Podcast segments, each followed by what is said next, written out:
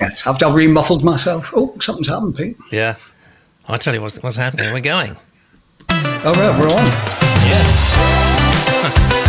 we are on. Yes. Hello. And welcome to Pop Up Submissions Live. Now, if you're a podcast listener, you may sometimes have wondered how the whole deviancy started and what shows were like before they got all, I don't know, corporate and had the rough edges knocked off them. Well, I can tell you, or rather, you can hear for yourself because Litopia was right in there doing first gen podcasting as if our lives depended on it, uh, which uh, fortunately they didn't. Um, this is where you point your browser to hear what it was like back in the day. And just look at some of the guests we had Jeffrey Archer, legendary American journalist Dan Rather, Lindsay Hilsum, yes, from Channel 4 News here in the UK and so many more. We even had the General Secretary to the committee that awards the Nobel Prize for Literature, and that was a great show. So go to pod.radiolitopia.com and enjoy old time podcasting. Two Titanic guests on today's show.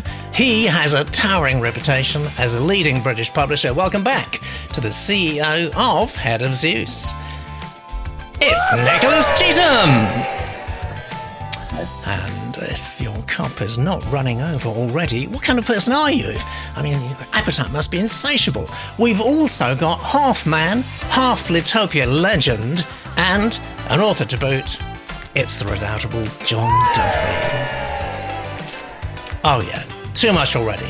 I think we better get this show on the road.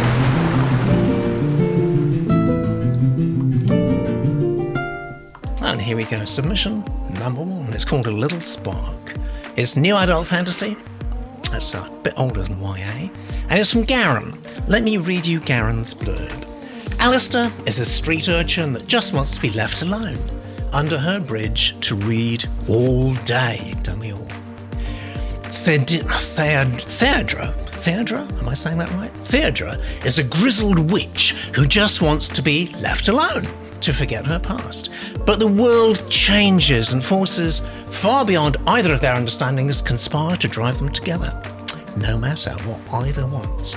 Now they must learn to coexist, each one using their strength to support the other, lest a growing threat crush them and the entire world beneath its ambitions. Oh, wow. Uh, we'll find out. Hello, says Garren. My name is Garren Best. I'm 26 year old. I'm from, that's very young actually for a writer. Um, I'm from Philadelphia, Pennsylvania in the US. I've always been a writer at some level, whether it was the school newspaper or entering writing competitions in middle school and high school. However, I was recruited to row in college. I'm assuming that's rowing, not rowing. Um, so writing fell to the wayside as I pursued athletics. I know probably not something you see a whole lot of writers do. Well, I mean, writers, total mixed bunch. Um, on one particularly boring train ride, I decided to write down the beginnings of a story I had rattling around in my head for a few months. Stashed it away and forgot about it. Then the pandemic hit, and suddenly I had more free time to explore the story, and it took off. I've been doing it for almost three years now and haven't looked back. Well, hopefully, you'll look forward. Sorry about the dreadful, dreadful link. with this amazing reading from Hannah.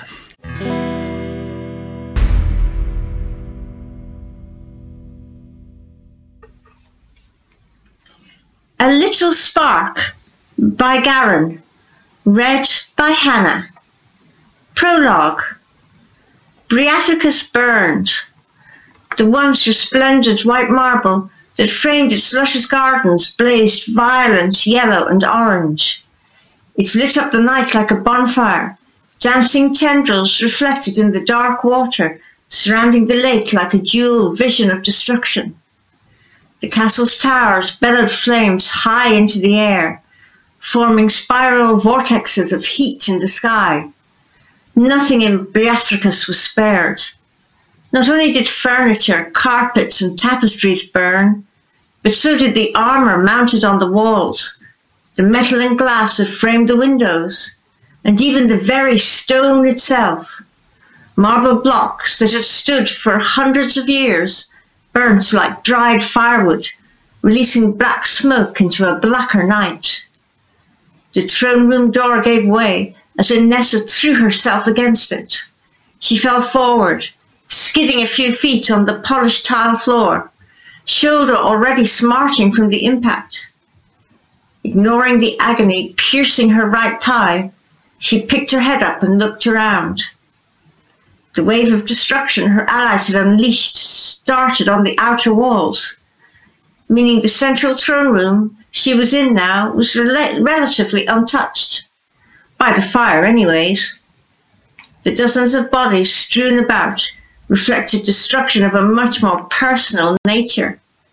The ornately rotund room had monumentally high ceilings that the smoke could rise into, giving Inessa clean breaths of air for the first time in what felt like days. Fuck! she gasped, lungs still burning from smoke. Or screaming, it was difficult to tell. Probably both. Fighting her way through tight, burning hallways tended to have that effect. Still, based on the corridor Inessa had just exited, she knew the fresh air wouldn't last long. Already she felt radiating heat on her back, letting her know the grand room would be engulfed in flames sooner rather than later. Inessa was a tall and lanky woman, and her black hair that had been in a tight bun only an hour ago now drooped to one side with frame bits sticking to her sweaty forehead. In fact, most of what she wore was stuck in her with sweat. Her normally olive coloured skin was now stained nearly black with soot. Inessa let out a groan as she rolled onto her left side. She needed to inspect her wounds, though she knew she wouldn't like what she saw. Her leather cuirass, once stark crimson, was covered in smattering of ash and blood. With all the dents, burns, and cuts in it, she doubted it would technically count as armour anymore. Though perhaps the most apt metaphor for this entire evening's events. Her leather trousers were in a similar state, heavier on the blood than the ash. Gingerly, she felt at the wound. Pain exploded out from it, coursing up to her body and into her jaw as she let out a low, throaty moan. Gritting her teeth, she kept prodding to determine what the cause of the pain was. After a moment, she let out a groan deeper and longer than the last one. Broken femur, based on the bleeding, might even be compounded. But when did that even happen? Vaguely, she remembered feeling a slight twinge when she dripped through the kitchen. How had she been able to walk?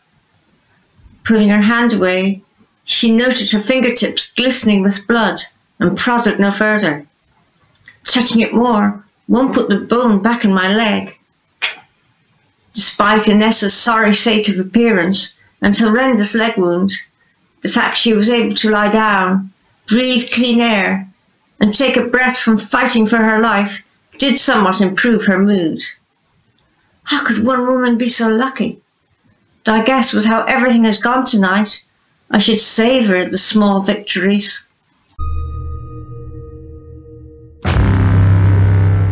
Thank you very much, Hannah. Great reading. Got us off to a good start there. Let's see what the genii are saying. Always right, never wrong. Why? Because they're readers. That's why. Uh, Vagabond says, now this is, you know, starting right from the beginning, talk about the blurb first. Vagabond says, blurb, bit wordy, slightly confusing, but has some good hooks. Claire likes the blurb, little in places. James says, like the, like the title, blurb left me wanting. Terry says, very wordy blurb, needs a good edit. Good title. Um, and moving on, PJ says, uh, Blurb had the right idea. Didn't really have anything to hook me. Title seems way younger than New Adult. And Claire, minor point, but you know, it sticks in the mind. Can marble burn?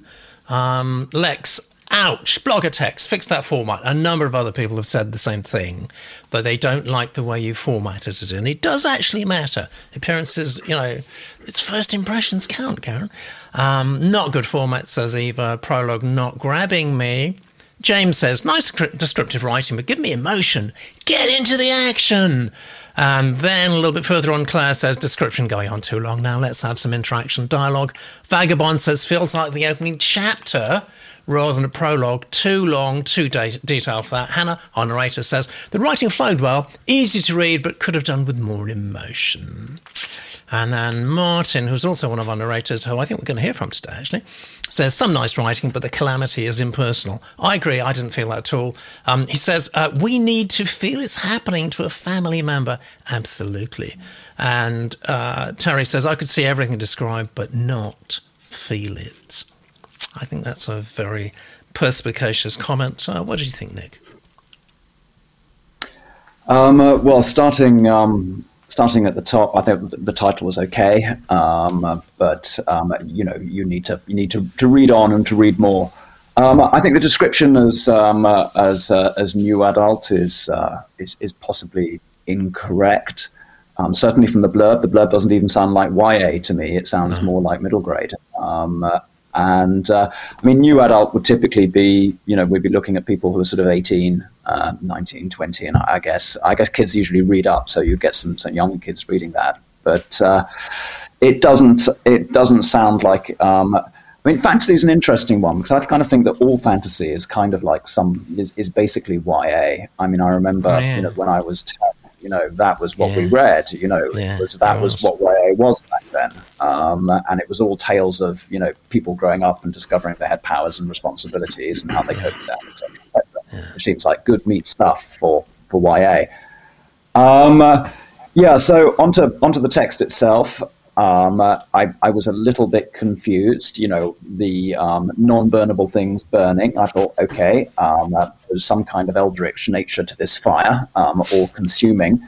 Um, uh, but then suddenly there was a, uh, um, a throne room which was miraculously unconsumed by the fire, and nothing was burning there yet. There was a shoulder hurting, or was it the thigh hurting?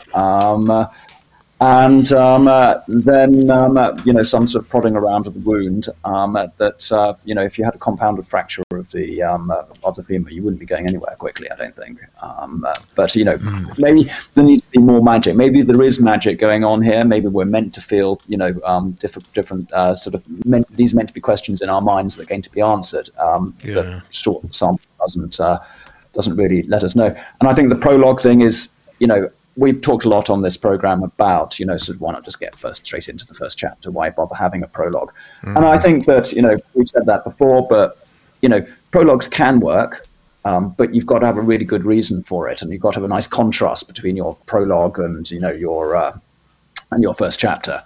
Um, and they both got to deliver. And you know, only seeing one here, I couldn't possibly really judge that. Yeah. The one thing I really didn't like about this is the first word of dialogue. Um, which I guess you know is maybe uh, a uh, um, a step towards the new adult. Um, uh, you know, the word "fuck." I mean, you know, pe- mm. so often, I mean, it seems to be people's first word of dialogue from a character to kind of prove how um, kind of extreme the situation is. Is you know a, a swear word? It's fuck yeah. or shit or something like that. Um, and you know, I, people don't really talk like that. You know, and it's not a great way to introduce your character. I don't no. think. No, um, that's not. So, it know, feels, so it's a bit of a it feels fake. It's a bit of a red it? flag. thing.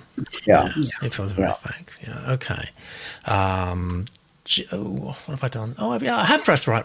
Yeah. Palmer Joe says YA for people who plan to never grow old needs to be a genre. Well, you heard it first here. You see, Nick's just created a brand new genre. And Claire says contrast between prologue and first chapter is a great tip. Thank you very much, Nick. What did you think, Johnny? It's hard to add anything much to what the genii have said and what Nick has said. And funny enough, I was going to, one of my points was going to be the first fuck. I, I, was kind of in a bit of a daze and it jarred me out of it because it seemed at odds with the rest of the text as well. It, yeah. it was just there thrown in. It was like a punch to the gut almost. Oh, well, you know, that, that, just didn't seem to fit as oh, far as I felt yeah. with it. Yeah. Um, but also, I, th- I, think this highlights the danger of going into a prologue because we've got what's a very competent start, you know, pretty competent start to a book here. So normally there's a contrast between a prologue and, and you know, all of a sudden you go back to the what the the author wants to make the, the real story. We're already being asked to invest in a battle scene, castles, things like that. No mention of the two characters in the blurb, by the way. They mm. they don't they don't appear at all. So no. there's disconnect between the blurb, the blurb, and what we're being presented with here. So I would imagine when it comes to the set, you know, chapter two, or whatever it is, there'll be a stark change, and yeah. I just wonder if that would throw people off. And also, if you were if you were gripped by the blurb and you thought that looks interesting, and then you picked it up off the shelf, you know, and, and you started reading, you go, hang on, this this isn't this isn't the blurb, but the, pub has the publisher put the wrong blurb on the back of this book, which doesn't appear to be the same book. Mm-hmm. Competently written, though. I, I, thought you know there was some nice turns of phrase right. in it. Yeah, and it was it, there was nothing nothing wrong with the writing whatsoever. Yeah. Um, but I think it's it's I, I, would be not unless you can sort of meld those two together, the, the, that that start and what comes subsequently. I, would be inclined to ditch that first bit myself. Good but advice. that's just pers- per- personal preference. Uh, but yeah, I mean, it, it, it's it's quite well written. I, I, like I like the title as well. It's quite a nice title. Um, I, I would, you know, I've, I've put my marks in, so you know, I went e- even threes across the board. Yeah, me too. Actually, that's exa- exactly what I did. Uh, let's look at the numbers there for you, Garren. That's not a bad start. Um, I, we, I, look, you, are just getting it. You know, as as we react. I mean, that's the beauty of this show. It's sort of live sentiment analysis. Uh, there's no edge. We're not we're not trying to be nasty to you. We're just telling you as as it is. What I do want to do though, because you are you know one of our younger uh, submitters, is just point out that it's a long game. Writing it's a long game, and you know you're, you're starting out basically, and each time you know you put pen to paper or whatever it is, electrons to screen you learn a little bit. You learn a little bit. Hopefully, you've learned from uh, the comments today, and hopefully, you'll continue writing as well. That's what we want to see.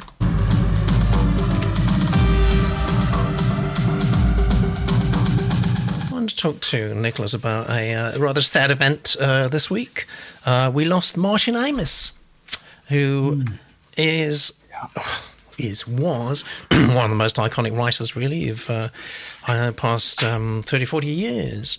Um, you, do you ever meet him? Do you have what's your what's your recollection of Martin Amis at all? Reading his books. Well, I, have never never met him, but he's really the last writer of my formative teenage years um, yeah, to, to, die. I mean, there were sort of yeah. three of them, you know, who really, you know, sort of um, I grew up, uh, I guess, mainly in the 1980s, and so uh, it was Iain Banks and Alasdair Gray and, and, Martin Amis. Those were the books that sort of changed my life. I think it was Money from Martin Amis and That's Lanark right. from Alasdair Gray, and yeah. you know, uh, The Wasp Factory from from from Iain Banks. Yeah. And that for me was really exciting writing. And so it's tremendously sad, you know, that. Um, uh, that all those wonderful writers are, are, now gone. Thankfully, you know, we we still got their books. Um, Do you see anybody Martin stepping into the Amis shoes, or is that sort of is he of an era?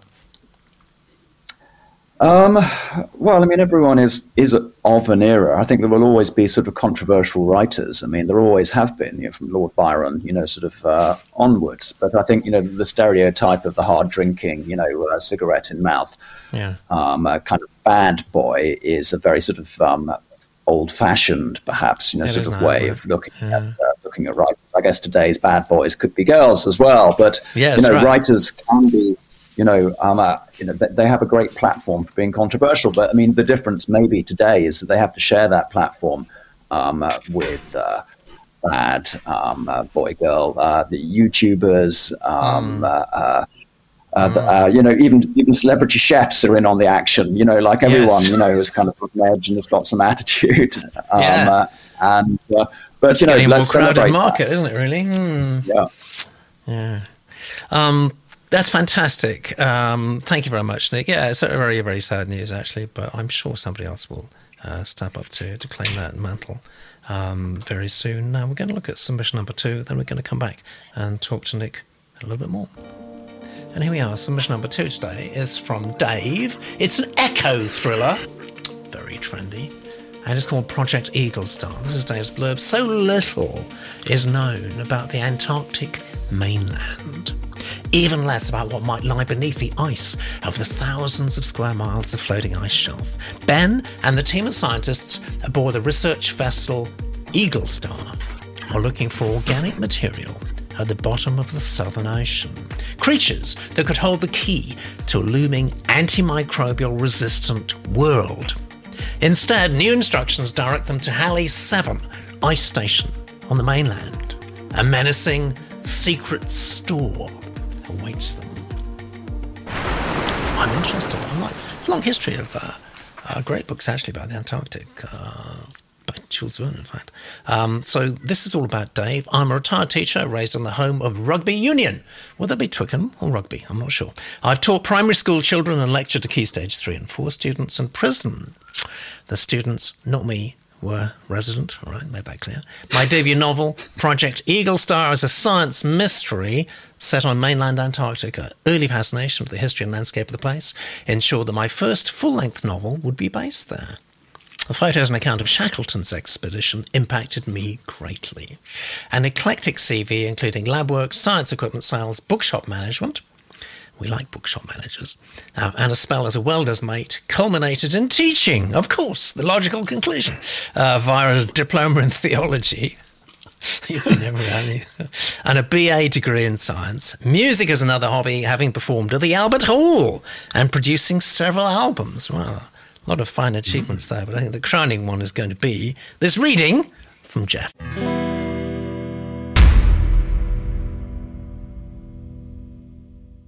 Project Eaglestar by Dave, read by Geoff.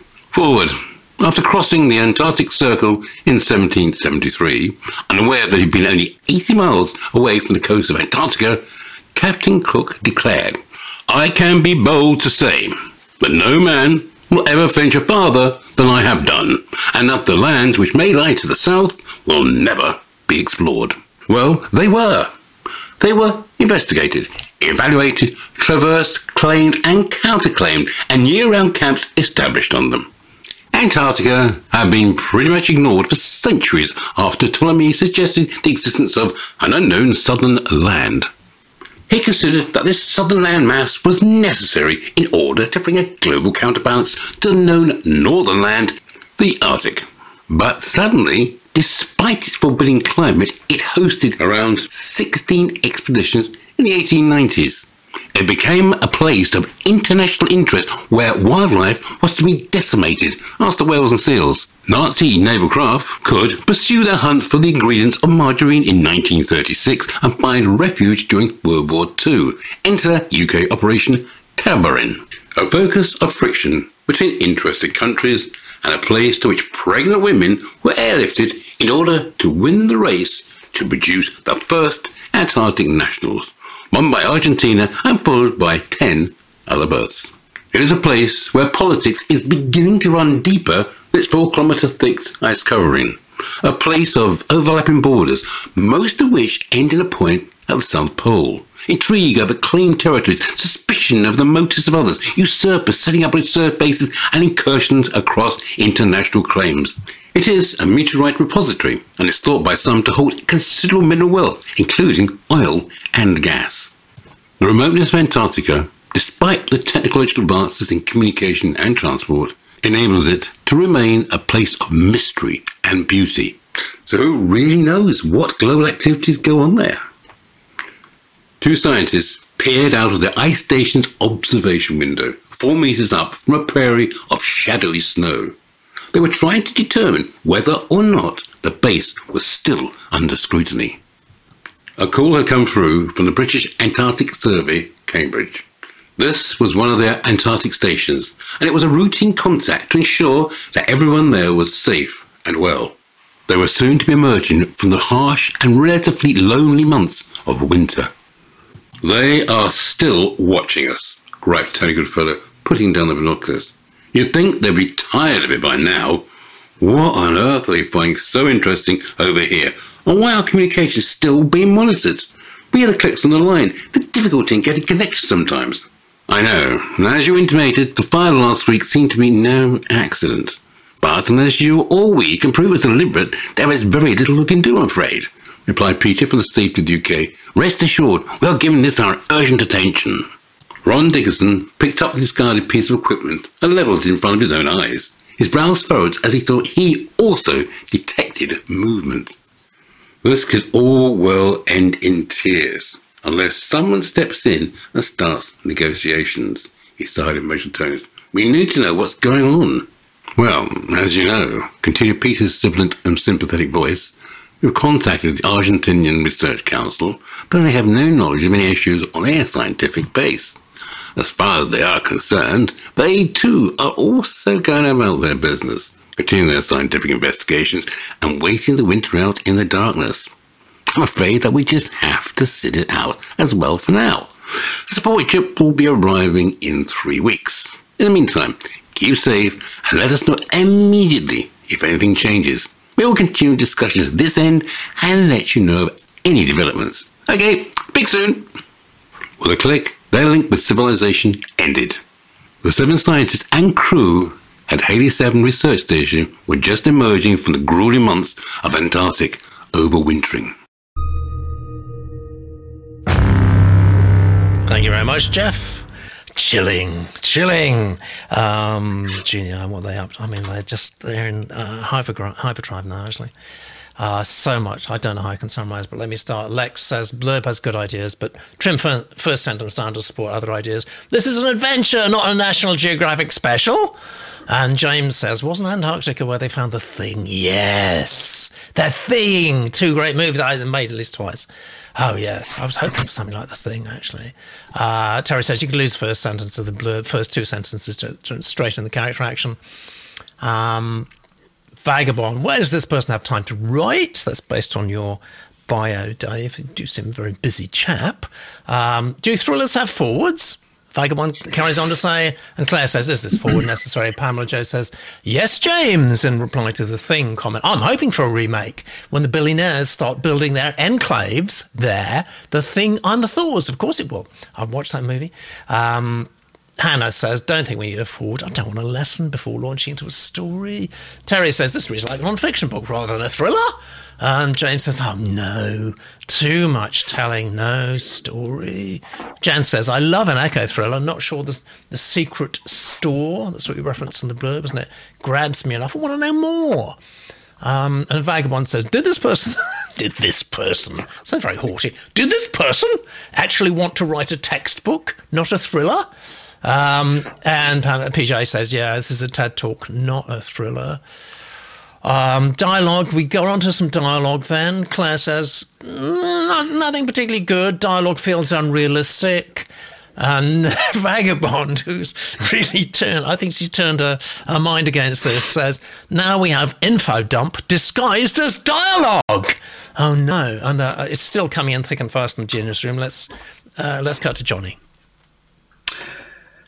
Mm, yeah, uh, there's a lot to a lot to agree with there. Uh, had to take the positives first of all. Um, I, I, thought the, the title was fine. Uh, no no real problem with the title, um, and the blurb was interesting. In fact, and I made the same note about cutting the first line. There's no point in having the first line in the, in the blurb.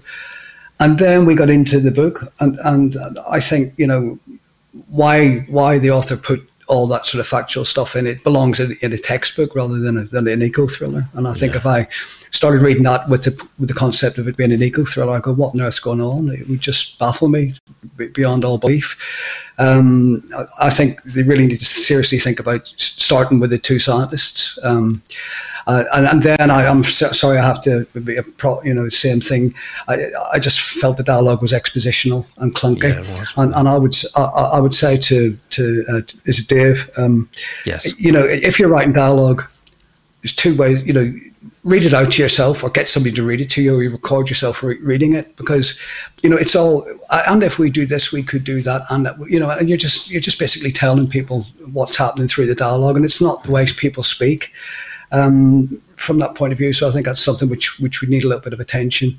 Um, I, I, think the concept is good. You know, the concept is good, but I think it needs a, a, rethink in terms of handling it, perhaps. Yeah, I think that's right. And the genie, if I can. I don't know how I can summarize it. Thanks. Uh, Jones just come and said this feels like someone who loves the research for their story. I get it. It's hard to let go, but you've got to let it go. You've got to. That's the thing, Dave. Uh, Terry says, and then uh, the very phrase, as you know, is used. I know you don't often see that in a piece of fiction. Um, tone all wrong for thriller, says Claire. Hannah says, oof, character even said, as you know. Um, wait, where's the thing, says Lex. The vagabond says, I can't care about this. Not enough to make me invest. PJ, the thing is still on ice. And Terry, uh, Chandler Jewel says, too stiff, unengaging. Like the title very much. And some advice there uh, for you, Dave. Claire says, read all the white spaces. I think that's uh, that's good advice for the sense of atmosphere, Nick. Um, uh, I do like a good bit of cli-fi, um, and I do love a book set in Antarctica, and mm. I'm expecting um, one any minute now from one of my uh, one of my favourite authors oh, on the Head of Zeus list.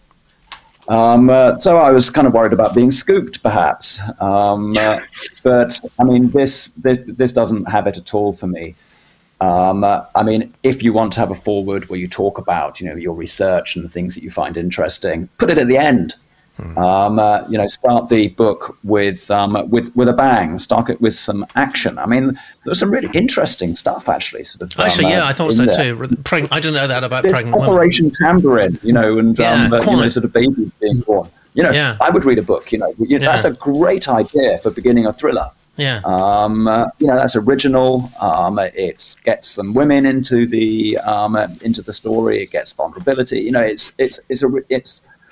I, I would read the book. You know, basically uh, set on that. You know, uh, um, instantly fascinating. Um, uh, yeah, and apart from that, I think I'd agree with, with everyone. You know, I think you know what is a secret store and why is it menacing? That didn't quite make sense in the blurb. Um, obviously, tons of exposition, clumsy use of words. You know, um, uh, what global activities really go on there? Um, global activities in Antarctica? I didn't really understand that. Um, uh, yeah, so I would not have read any further um, uh, than uh, than that section. uh, Okay. than, than, than, than read out That's us. Uh, telling it like it is, and the genius. my love of Antarctica.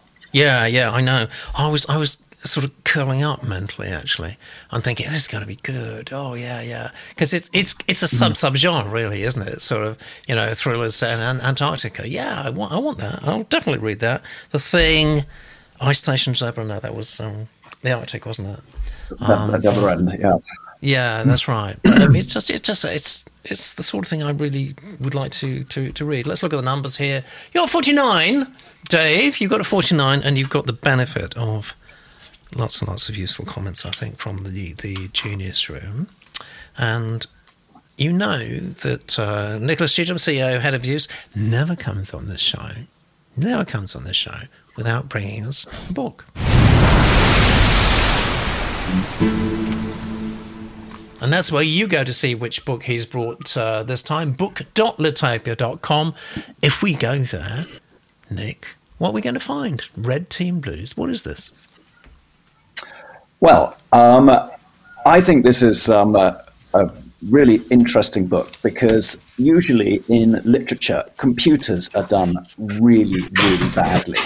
Yeah. Like we, you know, uh, literature has not done them any favor. Computers are black boxes, Deus as ex, you know, machinas, you know, with buttons labeled Yeah. upload virus that end or save the world, depending. Um, uh, and another trope that I really, you know, I don't have too much time for is the idea of, you know, the teenage hacker, you know, who can do things, you know, that uh, that all the adults can't, and you know, they just don't understand it, and it's a way for the author just to get away with, you know, making things happen um, at the drop of a hat.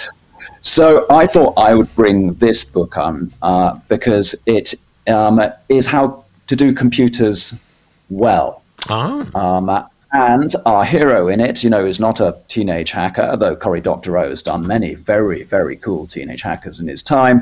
Our hero here is a 67 year old veteran of Silicon Valley who hey, um, Silver Fox. a- Yeah. yeah, he's a forensic accountant. Um, and boy, you know, is the life of a forensic sci- uh, It's very accountant exciting there. Yes. um, and this is kind of, you know, Cory's uh, homage, you know, to the pulp, you know, detective fiction that he loved, you know, when he was growing up. But he set it in, um, he set it in Silicon Valley. Um, and our, yeah. you know, PI investigating, you know, what's going on here. You know, basically, I exposed a lot of the rot, you know, um, that we all know that underpins, um, you know, the tech bro. yeah, yeah, um, Take uh, bro culture, right? Absolutely, yeah. Um, Yeah. And um, he does. Uh, he gets the tech all right as well. You know, so this is good, clever. Well, he would. He's got fun. excellent cred, hasn't he, uh, Cory Doctor in the, Yeah, tech yeah. area? No, no, no one's got it better. And this is, but this is, you know, his love letter really to the detective fiction that he grew up right um, loving. Um, uh, teamed, you know, with his magnificent overview of everything, you know, that's Yeah. good and bad um, Yeah. uh, in the world of technology. A forensic accountant So- as your protagonist. I mean, what's next for Cory? It could be an actuary or something even more exciting. Well, he, Cory's written two more books um, uh, starring um, this chap, Marty Hench, and they each go back in time. So this one's set in the present day. The second one um, uh, is, uh, is set um, uh, in uh, the 1980s, and then we're right the way back um, uh, just to you know actually know the very beginning of the 1980s for the third. That's fantastic. Um, uh, so you know, um, we get the entire sort of gamut of, uh, of, of the growth and evolution of Silicon Valley. Thank you very much, Nick, for bringing that along. And this is where you go. Oh. Garren, I'm delighted. Thank you so much. Thank you. Book.litopia.com, that's where you go to, well, to get it and let us know what you think. Um, speaking of which, actually, let me just tell you, give you advance notice of the next uh, Book Club. It is a book club, but not as you know it club.litopia.com. Saturday, the 18th of June. So you've got quite a long time actually to grab a copy of this and read it and formulate your thoughts about it. You've got to read this book. It's one of the sort of iconic books, really, of the past uh, three decades. Neal Stephenson's Snow Crash. You may love it, you may hate it, but you've still got to read it and have an opinion on it, and particularly think about I don't know if it was a prophetic book of its of its time or not. Club.litopia.com. Get your copy now and put the date in the diary. Saturday, the 18th of June.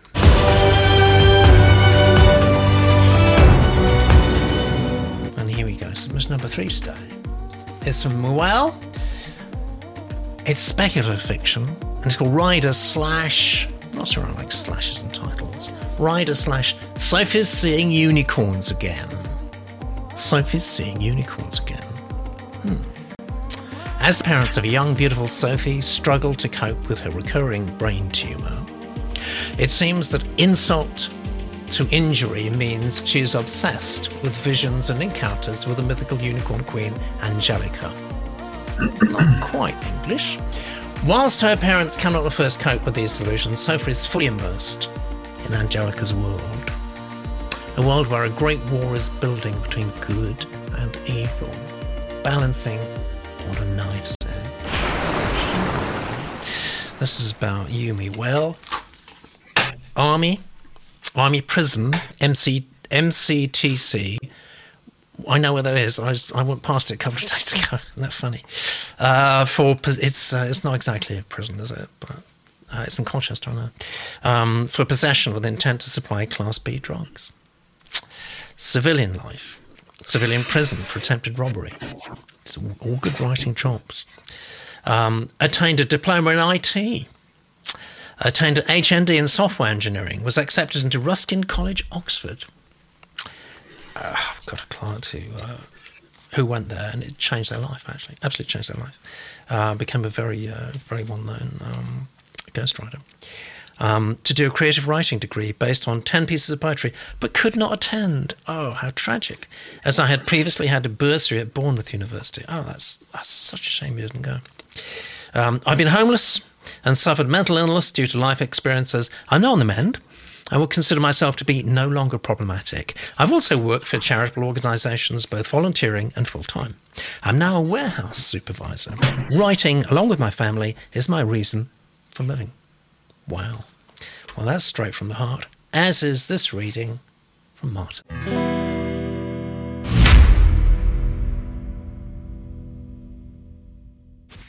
Rider, Sophie's Seeing Unicorns Again by Miguel, read by Martin. Chapter 1 A unicorn appears. Her head tilted back, she stretched out her right arm, twisted her hand with fingers open. Slowly she turned, awkwardly, until facing the painting of the unicorn on the cafe's wall. As her eyes became transfixed by the magical image in front of her, she muttered, Angelica, each syllable showing her pearl like little teeth peering out from under her soft, bluing lips. Ma, ma, mom, Jessica shouted. Sophie's seeing unicorns again. Mum shrieked immediately. Muffling her worst fears, she dashed around the counter and dived onto her knees towards Sophie, who seemed to be standing and yet on the verge of collapse. She was just in time. Sophie fell straight down into her, uh, her arms like a high rise building imploding. Panicking, she examined her quickly before shouting at her sister Josie to call an ambulance. Her worst nightmare had come true. She was feeling sick to her maternal guts and shaking, but had to take control of this horrible situation to try and save her beautiful child. An eternity passed, blurred and was lost by the time Mum found herself sitting in a hospital waiting room, alone. She had watched her child taken through double doors on a trolley bed by nursing staff. To be seen when? Alive? Not?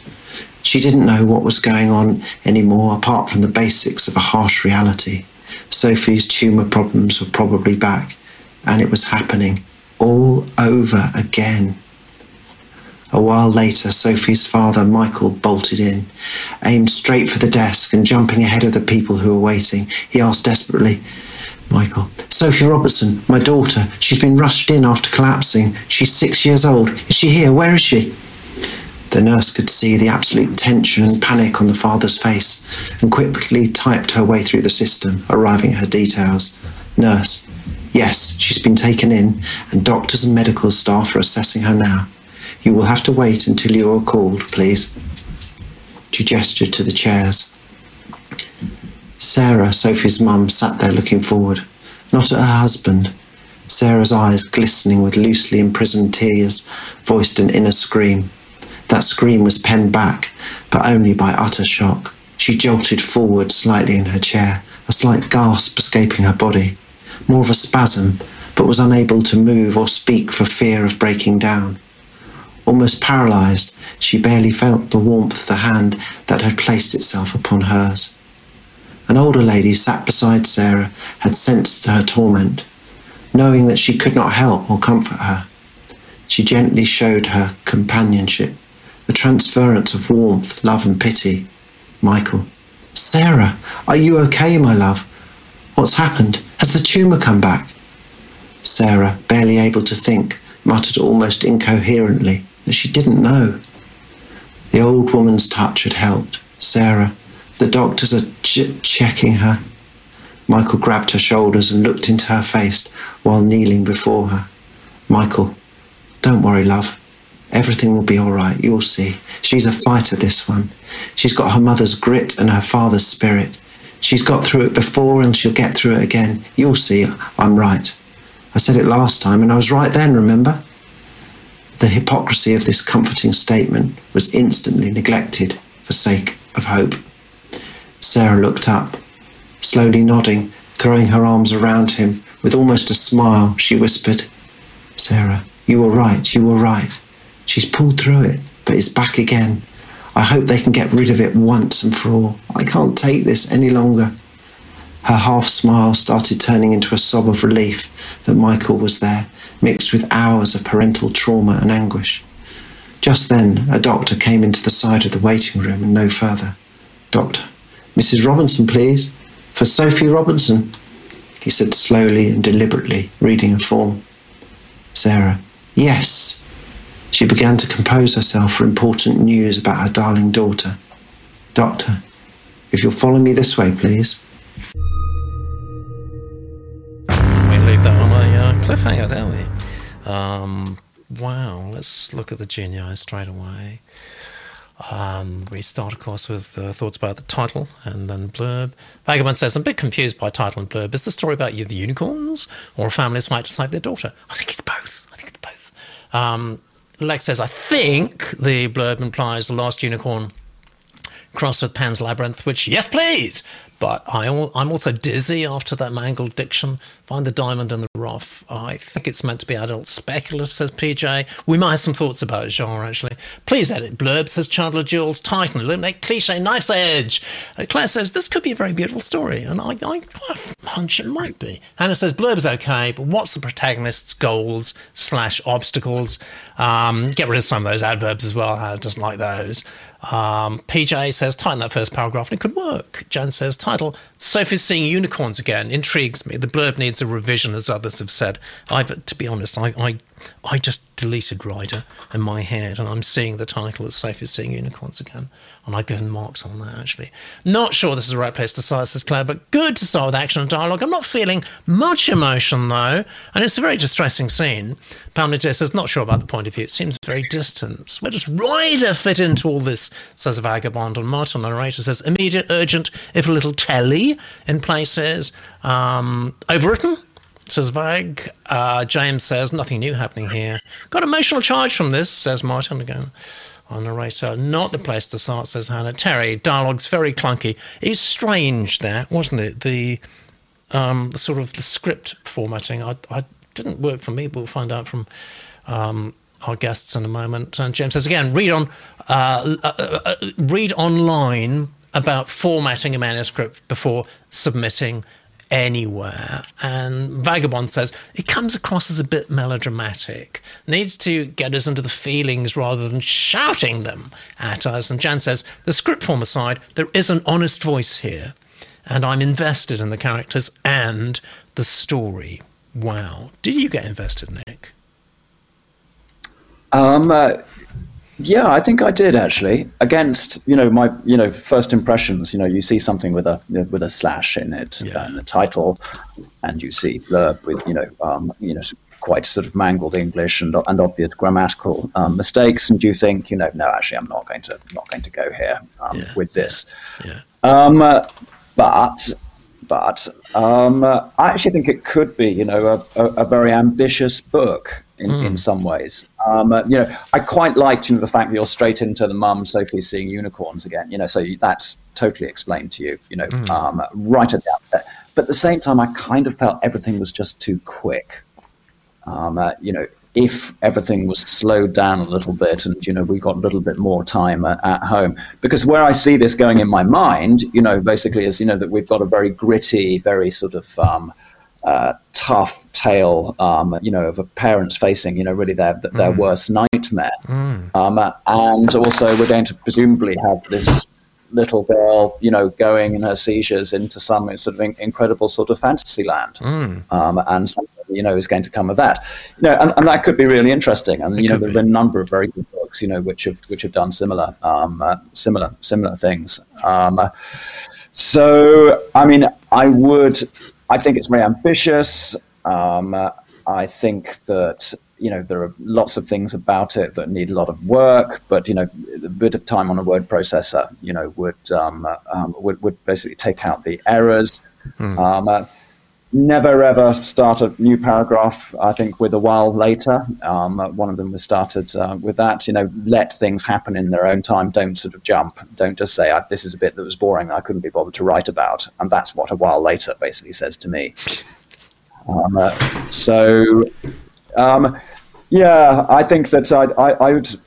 I mean, I, I've given it quite low marks, but I think that I would be intrigued in finding yeah. out if there was more there because I think there's quite an imagination here. Well, you've got you've got to mark the words you see in front of you, and I'm getting excited about the concept. I think you can, you can see the concept too. You're getting a bit excited about that, but we have to we have to mark what we see. Uh, what did you think, Johnny? Yeah, I think a, a lot of I would agree with, with a lot of what Nick said there. Um, I think I'm, I'm, I'm, like you, Pete, in as much as I am. Actually, I've lost you. Hang on a sec. Where's everybody gone? Oh my god! Um, you, I can hear you fine. Oh no, it's keep, okay. Keep okay, that's fine. Sorry. My apologies. My screen went a bit funny there.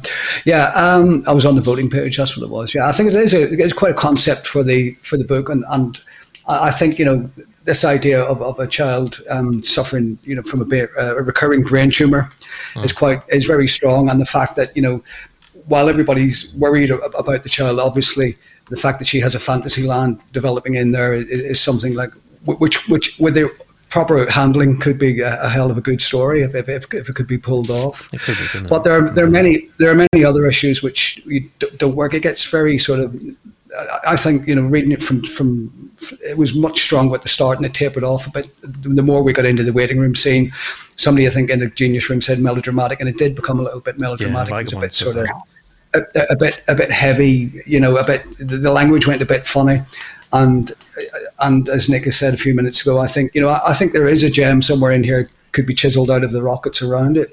Um, yeah. But it, it needs it, it, needs work. It needs um, if Miguel couldn't do it, he needs to maybe you know perhaps think about joining a writing group or definitely uh, heaven forbid somewhere like Litopia, uh, you know, where he would not? get where, where, where, where, he would send me the tenor, uh, where he would get the actual, um, you know, he would get some some pointers from people, you know, yeah. because sort of sometimes when you're writing a book and you haven't written a book before, uh, it can be a lonely place. Yeah, and you, you start uh, uh, bamboozling yourself really, yeah. and, and there's stuff there's stuff there that, that he can you know there, there's something there is definitely something here to, to be to be um, praised. There is, isn't it? But, there's something at the heart of this. But, that, that, yeah, I agree. Yeah. As presented, it's messy, you know, and I think, and unfortunately, uh, the, the uh, publishing is a tough business, and will people, you know, who are sort of rushed, you know, beyond all sense of time, give it the time it needs? Because yes. I think, you know, yes. if you're looking at if you're looking at next um, editors and people like that who might get these things in, are they going to have nece- necessarily the time to think, "Ooh, I'm, I'm going to give this a chance"? you know, so I think it's invaluable. I think it's invaluable that he should um, he should actually Miguel should maybe look at getting it tidied up and, and, and go for another draft. But yeah, I think there's something what, definitely here. What Johnny said uh, uh, is an editor going to have time to take this from zero to sixty? No, no, basically no. No, I mean there's such a volume of there's such a volume of um, uh, of, yeah. of, work that comes in. I'm afraid you know yeah. the slightest. Um, uh, infringement of uh, you know of, of, whatever it is. People are looking for ex- editors. Unfortunately, are looking for excuses to say no to something, um, uh, and that's you know then actually repeated throughout the book world. You know, even when you've actually you know edited a book and taken it on and published it, you know, booksellers are looking for a reason to say no to to, to putting it in their stores. Yeah. Um, and you know, so all the way through the chain. You know, you've got to be an absolute top of your game. Everything's got to be as good as it can possibly be because the competition is simply ferocious. I mean, look at the numbers of books that are published. You know, um, uh, every single day. It's hundreds of thousands in this country. Mm-hmm. Um, uh, you've got to have stuff um, uh, in, uh, you know, your presentation, in your story um, uh, that um, uh, puts you ahead of the crowd. There you go. There you go. You heard it. You heard it I meant to say as well that I, I exactly like you, Pete. I, I thought that the uh, the title "Minds the Riders" is a great title as well. I, I think that title works. I'll, I'll, mark the title quite high. Yeah, I mean, um, I did. I just well, maybe I shouldn't have done, but I did because I could see the potential there. Let's look at the numbers. Mm. You got a fifty-six, Samuel. Fifty-six. Should we have a look at these scores so far? I've got two uh, two people in the lead. It was you, Miguel, and also you, Garren. So I know you're with us, Garren. So well, you can uh, you can pat yourself on the back. Well, at least with one hand, because we've got two more submissions before then. Um, I think um, I should possibly. Uh, I don't know. You hear that, Mr. Cox? What's that, is the sound of inevitability. I thought we got rid of that character. I thought that was that's Mr. Jippity, and he's come back again. I told him not to. It's outrageous. Nicholas, how frightened should we be of Mr. Chat I think that, that Mr. Chat uh, is um, not to be frightened um, of, is to be embraced. I think mm. that um, Mr. Uh, Chat is going to make all of our lives easier in the long run.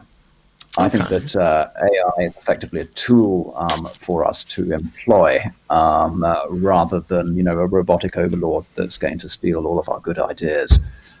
Okay, so two questions. Um, for genre fiction, is this the nirvana that genre publishers like uh, romance and so on have been looking for? Because they can just punch in, I want another one of them books, 70,000 words, got the manuscript just like that. No messy authors to deal with. I mean, this is publishing nirvana.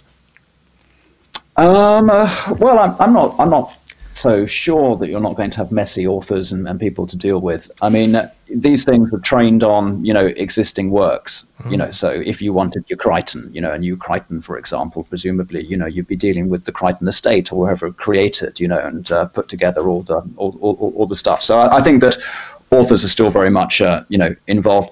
But there's also a thing. I mean, this is maybe going back, you know, to to the bad boy thing that we are talking about earlier. Yeah. You know, is that none of us really actually know what the next big thing is going to be, and it often very much comes from left field. and you know it comes from some experience, someone doing some, you know, writing something, you know, that no one else has actually done or actually lived, and I think you know that AI is very brilliant at doing a general you know synthesis of um, you know the world and you know viewpoints, etc., etc. And you know taking the sum of you know human knowledge that already exists out there on the net and presenting it in an easily digestible form, a bit like a fourteen-year-old's essay at the moment. I dare say in a few years they'll be writing really rather you know a nicely. few weeks actually. The, the pace of change Yeah. it could be. Um, Um, uh, but it's not. It's not really. It's not necessarily. It's not the new thing. Um, it's. Uh, it, it's not the strange and wonderful um, uh, uh, uh, lived experience um, of, uh, of, of of humans. But I, I see it. You know, basically, you know, being able to revolutionize. You know, the way we work as editors and the way we work as writers um, and the way we work as artists. Um, uh, you know, a few years ago. Um, everyone was very upset, you know, when um, uh, rather than um, taking real photographs, people have started using Photoshop. yeah, that's. Um, and now people are very upset that people are using text generated, um, uh, text prompt generated you know, um, uh, art uh, from, uh, uh, Yeah. from AIs. But you know, at what point do you actually say, you know, that's allowed or not allowed? You, you're now saying that an artist isn't allowed to use um, an AI to help them prepare, you know, part of their art or to generate some um, some part of it. But it's okay for them to use, um, say, Photoshop or Illustrator to generate, you know, part of the background. You know, at Yeah. what point do you say these tools are unfair and when again we're going to stop you from, from from using them? I don't think you can actually have a dividing line, and therefore, you know, we have to embrace it.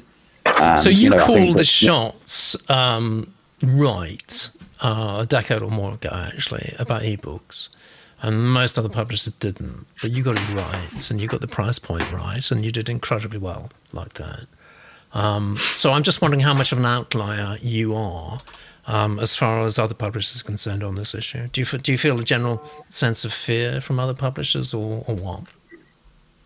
Um, uh, I think there's a deep resistance in the creative community um, of you know of artists and and, and of writers um, in worrying of you know about issues about copyright, and I think that that is um, uh, is is well founded, and I think that there does obviously need to be quite a regulatory you know tighten up about what the actual rules are around you know art and and words and voices even.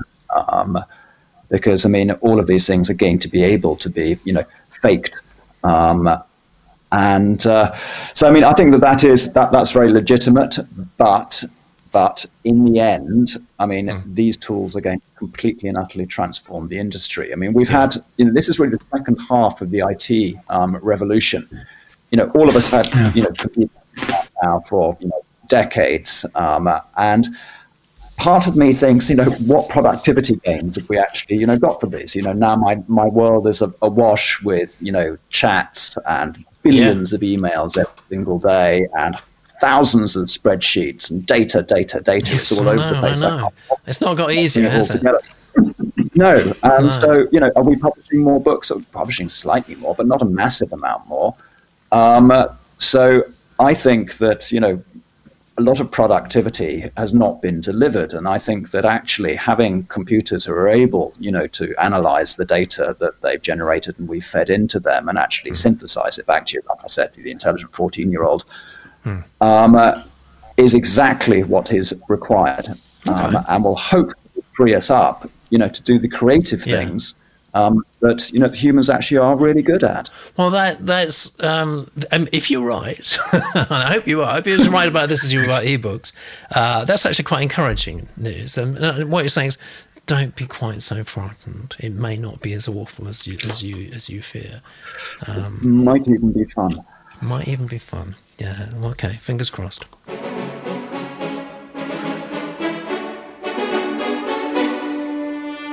Here we go. Submission number four. Pay attention. There's, there's mounting. Look at that genre. Bildungsroman. Yes. I like that. Had to look it up. I know, I know. I, you know, when I think of that, I always think of John Irving. Actually, John Irving. If you know John Irving, now he was a huge writer a few decades ago. Well, Hopefully, he's still some books, but he writes sort of typical classical Bildungsromans, really. Um, this is called Biker Boy and the Road to Redemption, and it's from Darren. This is Darren's blurb. Lying semi-conscious in the road and critically injured, a middle aged biker revisits the questions that shaped his life. Did he ever recapture that sense of identity and belonging he knew as a young man? Was there any redemption for the death of his girlfriend? Is it possible to be both a devout Muslim and a Marxist? Hmm, I should think it is. Was it just was it a justified life? And as his memory fades into hallucination, who is the woman in white leathers who claims to know the answers? It's about Darren. Although I know we ha- only have one life, I'm doing my best to have more than one go at it. After studying history at LSE and UCL, I've uh, variety, had a variety of jobs. I've worked in an aircraft factory, in a bank, as a teacher, as a driver for the local council. Now I'm a writer, currently working on a different kind of Arthurian novel, working title Birth of a Legend. It sets out to imagine events and circumstances in the 5th century AD, which might have generated an oral tradition of a saviour figure. You're selling me something you're not selling. This, you're not talking. I'm not going to read the rest of this actually because it's, it's, taking our focus off what your your submission. All right, so it's, it's, all very interesting. Send send that one in, you know, in a few weeks or months because we've got a backlog still. In fact, we're not, as you know, we're not accepting submissions. Uh, I'll tell you when when we do again. Um, but for now, we're very much focusing on this, and particularly this reading from the one and only John.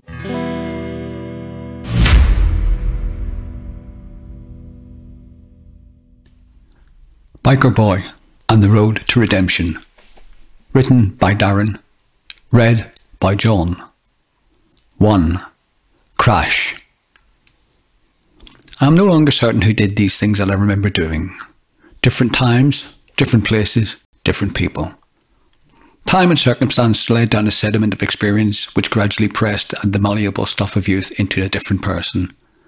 That much I do know but along the way I had lost sight of the certainties of youth, of knowing who I am and where I belong. I could feel a nostalgia for them still lodged within me, and I knew I had to find them again so I could move beyond the guilt. She is not impressed. She dismisses becoming a different person as mere sophistry, a conscience on the run to evade the guilt of Anna's death. So it might have been at the outset, but not later on. As I grew older, I wanted to atone for those feelings and to be someone perfectly at ease with my past. Yet, whatever my motive, the experiences I gained along the way did eventually change me into something else, someone who deserves absolution. She is the gist of my defence. It fails to convince. She throws it out on the grounds that personal responsibility stays with you for life, however much I might change or refashion myself. And therein lies the paradox on which I am being judged. On one hand, there is, in a sense, in which I can say that I am no longer the person who did these things, for which I am now called to account, and I am therefore absolved. On the other hand, however, no matter how much I may have changed since then, there is also a sense in which they are still my memories, my faults, part of my life. I could have excused my early faults as betrayals of callow youth, but until they are redeemed, acknowledged betrayals of whatever degree corrode whoever I have become. I understand why politicians never feel able to admit their disasters and why criminals will not willingly confess their bloody crimes. It does not fit the person that they think they are to be capable of such horrors, but one day they will be a different person, and so capable of redemption by proxy. I know it sounds too easy. She is right to be sceptical. I do not understand it, but that is how the paradox dissolved for me on the road to Monmouth, a few minutes before I crashed. When I finally finished rebuilding my old motorcycle that had lain in boxes in the garage for years, I was well aware that this body would no longer bounce down the road as it had done 40 years before. Of course, they were right when they said I could not recapture youth. Old limbs and muscles cannot pretend to those activities. That was not the point. Looking back, it is not so much the energy, the willing mind and body that are now lost to the attitude of innocence that fired them up and gave them the direction. I knew there was no honour in age, just as clearly as I understood there was no going back. Rather, I wanted to revisit that innocence of mind, to pay homage to that person and redeem his faults before he had faded, redeem the past and move on into the comfortable security of old age. But how will I know when I'm old? It is much easier to see it in others than it is in ourselves. I have seen what is waiting for me, while driving the minibus to the day centre, I could study the pensioners in the rearview mirror and see my own future set in tableau of the life in retreat. This is how I learned the bitter truth that there is no honour in the impotence of age. The nervous shuffle of each faltering step, the fading recognition of time and place and destination. Castaways in a world that only has hints and whispers of familiarity. Yet still with vivid memories of a different person long ago, when ageless immortals strutted careless with youth, and life was more future than past. But whose future? Whose past? Terrific reader from Johnny. We're going to hear from Johnny in just a moment about his reactions to that. First of all, I just want to tell you about this actually, because it's uh, it's sujet du jour at the moment, isn't it? If you're moving away from Twitter, which a lot of people are actually, for various reasons we won't go into. Well, look what you can do here. You can actually, I don't know, you can have fun on the beach with a mammoth or at least that's what this uh, this card looks like. It's uh, yeah, we got our own Mastodon server. If you want to give it a go, try it out. It's going to be up there. Oh, probably at least until the end of the year. Let's see what it's like. Let's see how it stacks up against Twitter. You know, Litopia is nothing if not an experimental community. So jump in there, litopia.me, join our Mastodon server, and let's see where we go with it. And now let's see what the Genius Room are saying. And Lex has taken Nick's advice about uh, AI ChatGPT. Very literally, he says, I'm going to try this thing right now.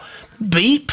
Hmm, 300,000 words, great characters, but disappointing anticlimactic ending. Oh, he said, I had this thing set to Stephen King. uh, Hannah likes the title. James says, better title would be Muslim and Marxist. PJ, a combination of Zen and the art of motorcycle maintenance, question mark. Blurbs, little meandering, says Hannah. Eva says, with the Marxists, Marxism and Muslims, is there any chance in the Western world? I don't know. Uh, Chandler Jules, strong title, too many questions in Blurb. Claire, Blurb made me feel a little confused in places. Yeah, me too. Title sounds young, says Vagabond. Martin says, like sediment of experience. That is a nice expression, isn't it? Too interior, says Claire. I think it is. Vagabond, uh, well, when give us some setting first, dude. And start with scene, says Hannah. Claire says meandering. Engagingly intimate tone, if going on too long, says Martin. Um, skipping out. So, I mean, if you are with us at the moment, Darren, then you need to read everything because I there's no way I can actually get all these these comments out. Hannah says, "I'm getting bored. Story, please." Annie says, "Not interesting enough. Sorry."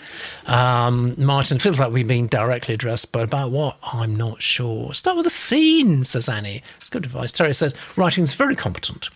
But the monologue goes on for too long and I lost interest. That's a pity because there's definitely something there. So, our narrator, we're lucky to have Johnny as our narrator. What were your thoughts about it? Well, first thought I would say is Darren can definitely wrangle some words when he's he's got good chops. He can write very very well. Uh, but for me, this didn't. It was you know all the, all of the things I've, I've made the notes myself, which echo those of the um, of the Genius Room. It's a bit too introspective. I think mm. you know I, it, it came alive for me when he got to this section where he said it was on the road to Monmouth, blah blah blah blah. Or sorry, when he talked about um, re, re, re, uh, rebuilding his old bike. And I said, ah, okay. And his mates said, oh, you know, what's this, a midlife crisis or whatever? I'm paraphrasing here. So all, all those things, all of a sudden, it, it became a tangible story.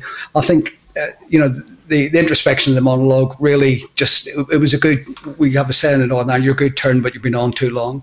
And I think that was the thing. I, I think, you know, if, if you're going to go into that depth of writing, perhaps you know, be a bit more um, ruthless with your self editing on it because uh, if you look at the straw poll here of the, of, of the the comments people are making, they all got a bit cheesed off with it by the they end. Did. So that should say something. Yeah. Um, it, it, also needed a little bit. It was about. It was um, some of the sentences needed different punctuation. I felt it was it was quite hard. Some of them ran on and ran on a bit, and I think that's just a, from a from a reading point of view. Um, but it's well written. Uh, the guy can write well, but I think he has to. I think Darren, we you should have a rethink of how much introspection, yeah. how much monologue you put in at the start, and yeah. get more to the story for us, please. Absolutely, I couldn't agree more with that. I suspect that uh, Nick is going to say much the same. Um, uh, yeah, I, I wrote in my notes enough already.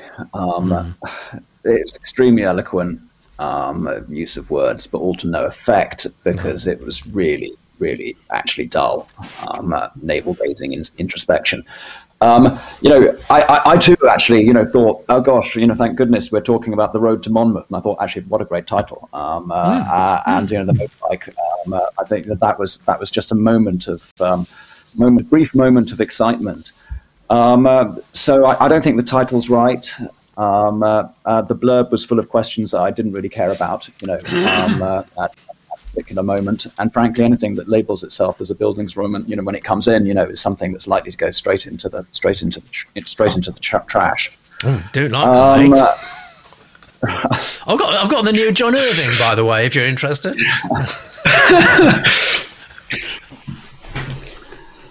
Um, uh, so yeah, I you know yeah, I mean, nice writing, um, uh, nicely read, um, uh, but you know, it was just passing the time without ever was, getting into wasn't it? gear. Didn't get into it, Um, absolutely.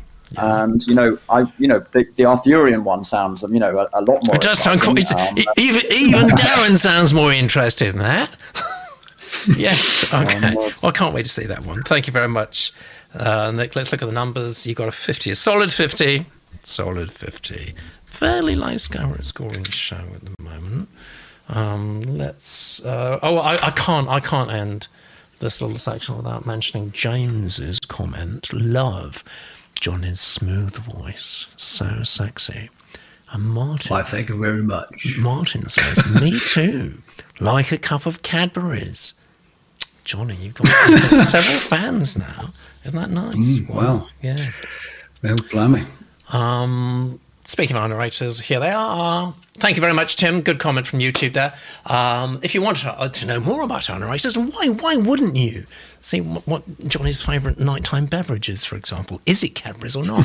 then you go to voice.litopia.com, voice.litopia.com, and you'll see pictures of them, and you'll get bios there. And most importantly, I think you'll get audio samples too, because you undoubtedly want to hire one of our excellent narrators for your next audiobook.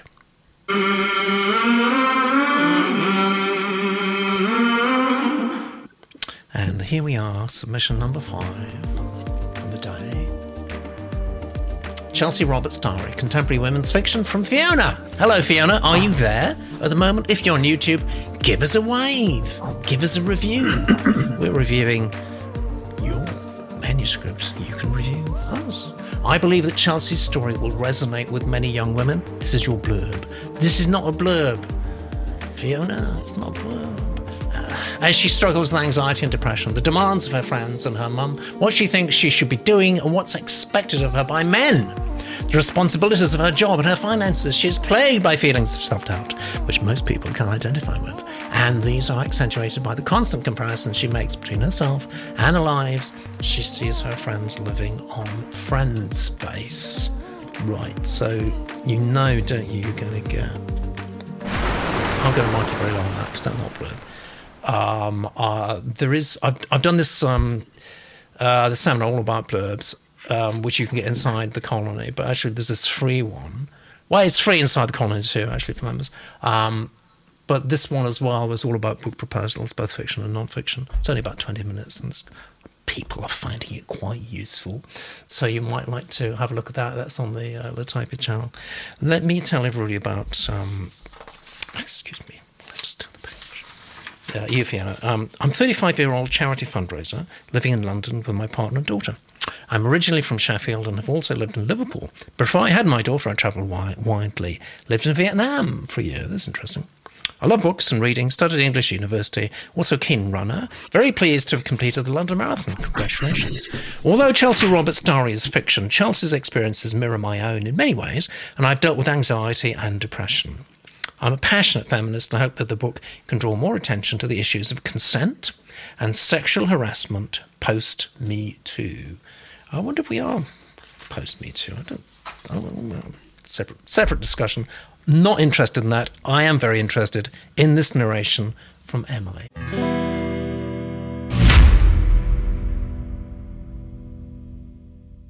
Chelsea Roberts' Diary by Fiona, read by Emily. Saturday, 22nd of October, 2016. I don't really know how to start this thing. I mean, I don't even know who to address it to. Dear Diary would be the usual way to go, I guess.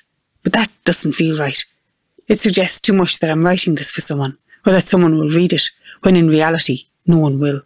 I probably won't even bother reading it once it's written.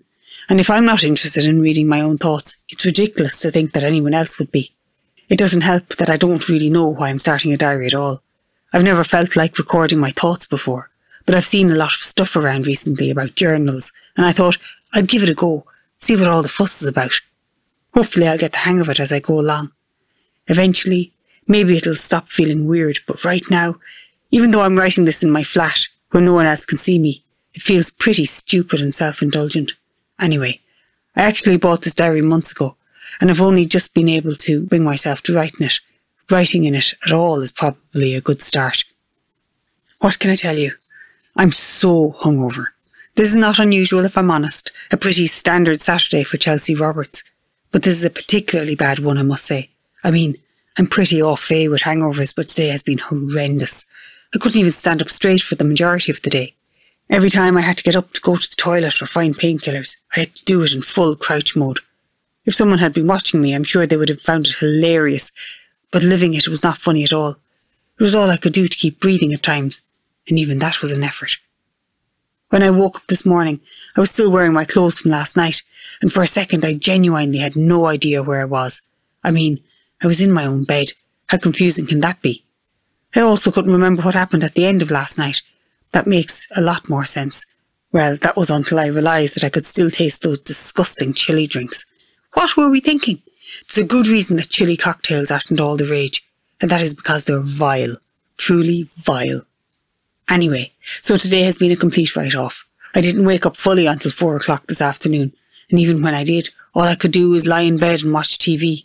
And of course, I had no food in my cupboard, so I had to order pizza. Such a fatty. But the pizza was all I ate all day, so I think calorie wise, I'm safe. Bloody hell.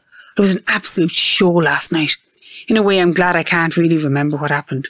But on the other hand, at least if I could remember, I wouldn't have had to lie to Jess, Steph, and Heather about what went on.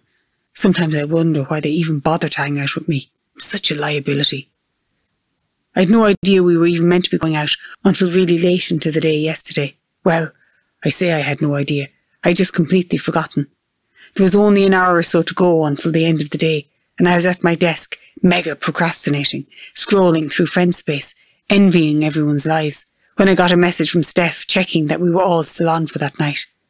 Until that point, I'd been fully anticipating coming home, having a bath, drinking a bottle of wine. Not a bad Friday night in itself. But it turns out last night was the opening of Hot, which we all bought tickets for ages ago. Hence, I'd forgotten all about it. Never mind writing a diary like this. Perhaps I should just start writing an appointment diary. And thank you, Emily. Always lifts my heart to have a narration from Emily, of course, who was the um, in charge of our team and writers, in fact.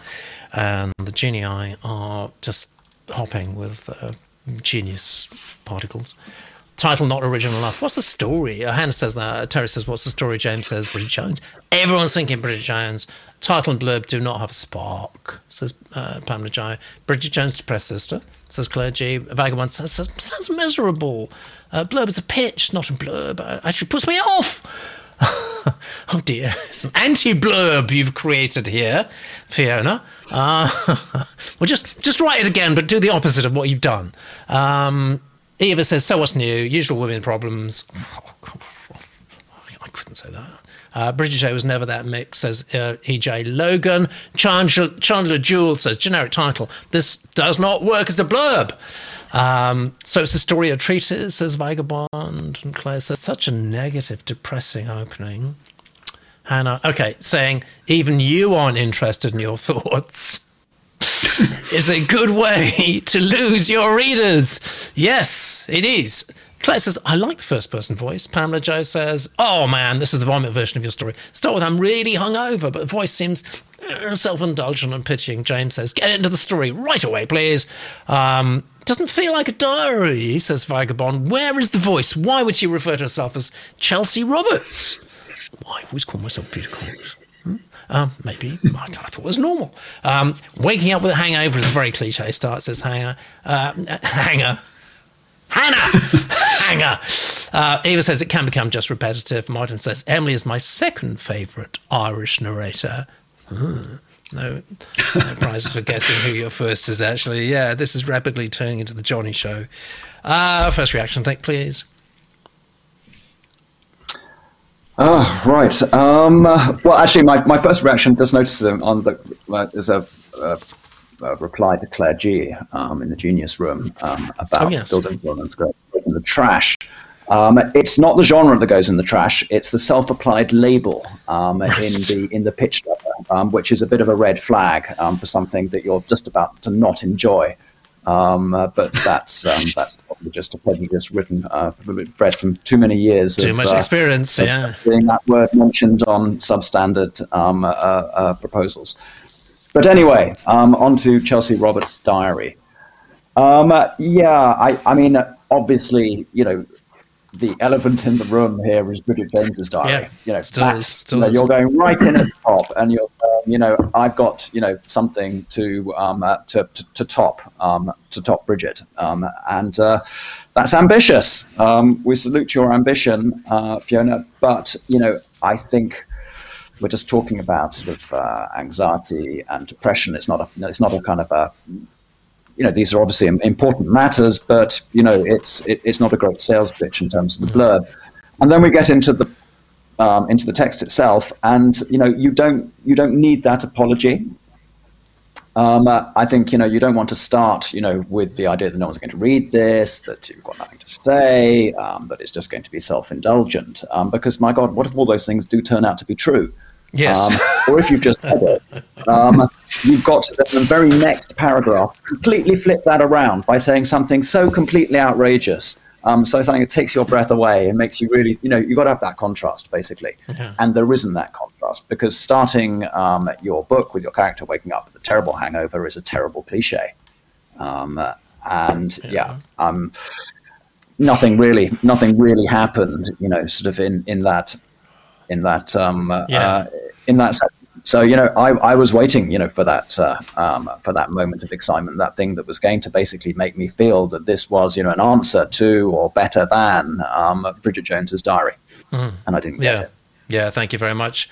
Um, Pamela Joe says the premise the writer has is good, topical, and worth writing about, but doing serious topics while writing a whole novel that carries reader to the end, that's a hard task. Chandler Jules has got some interesting, interesting suggestion. Perhaps put us on a scene with the chili drinks. Yeah, might be some mileage in that.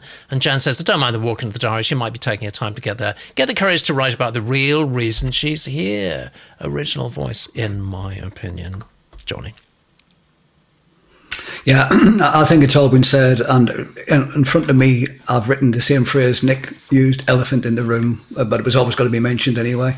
Yeah. And I think, uh, I, I wonder if the world of publishing is ready for a, another Bridget Jones's diary. And if I was going think to go for a project this, Definitely. yeah. But I, I, I think. I, I I think to substitute the name and call it the same is, is very sort of um, not not a great idea because uh, you know people will expect it to be um, you know the, what Nick said again. Uh, this is uh, I'm going to trump that you know and, and this clearly doesn't. Um, I, I agree with I think it was Chandler Jewell said that uh, perhaps you know when, when we got to the, the diary entry let's just have a funny story or something outrageous happening at, at, the drinks the night before just to refer to it in passing just as, as an opportunity to engage is squandered a little bit. Um, just what people have said, really, I, I couldn't really engage with it. Um, I'm probably not the target anyway, but even so, um, I- think we're just treading water with this at the moment, and I think Fiona might need to have a rethink. I think and, so too. Um, and, and, and just you know, just maybe say, well, you know, if she's familiar with how the, the, the you know, Bridget Jones's Diary has a very specific story, and there's nothing here at the moment which is which is sort of offering up a story to us. You know, it, it, it just does le- read a bit like a random entry into a diary, and there's no there's no foreshadowing of any story here at the moment as well. It may well come in word se- it might, might come in word 750, but you know, if you're if you're putting 700 words up for assessment.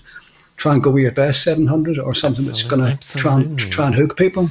Don't hide that light under that bushel. But, Uh, but Cash- yeah, but the writing was fine. No, no issue with the writing. The writing was fine. Yeah, several people said was well that. Uh. Claire says Catch 22 had a good way of using humour to mask serious issues. Try that style. Good suggestion. And Claire also said, I think Fiona can write well, but she needs to show us uh, CR's life, not tell us. And uh, Jan, I don't know what Jan has said now. Oh, yeah. Uh, Pamela Joe agrees with Jan that I read out previously. Just start with the hard. Hit from the start, I think. The voice has promise. We look at the numbers. You've got 45. 45. And I think, to be honest, I think you really. Um, oh, sorry, I put on the wrong bit of paper now. Oh, God, all over the place. I think that was the. Um, the numbers are low on that, particularly low because of your blurb. You're going to write a blurb. Learn how to write a blurb. That's my feeling. Let's look. Final score. And oh, that's interesting. Look, uh, Miguel's gone down one. People say, "How can that happen?" It happens because the Genius Stream keep voting, and when they voted, you know, when each each individual has voted, that's it. You can't vote anymore on that particular submission. But we do get some late votes, and one or two late votes. If they're a bit on the low side, they bring the number down. So it means we actually do have a show winner.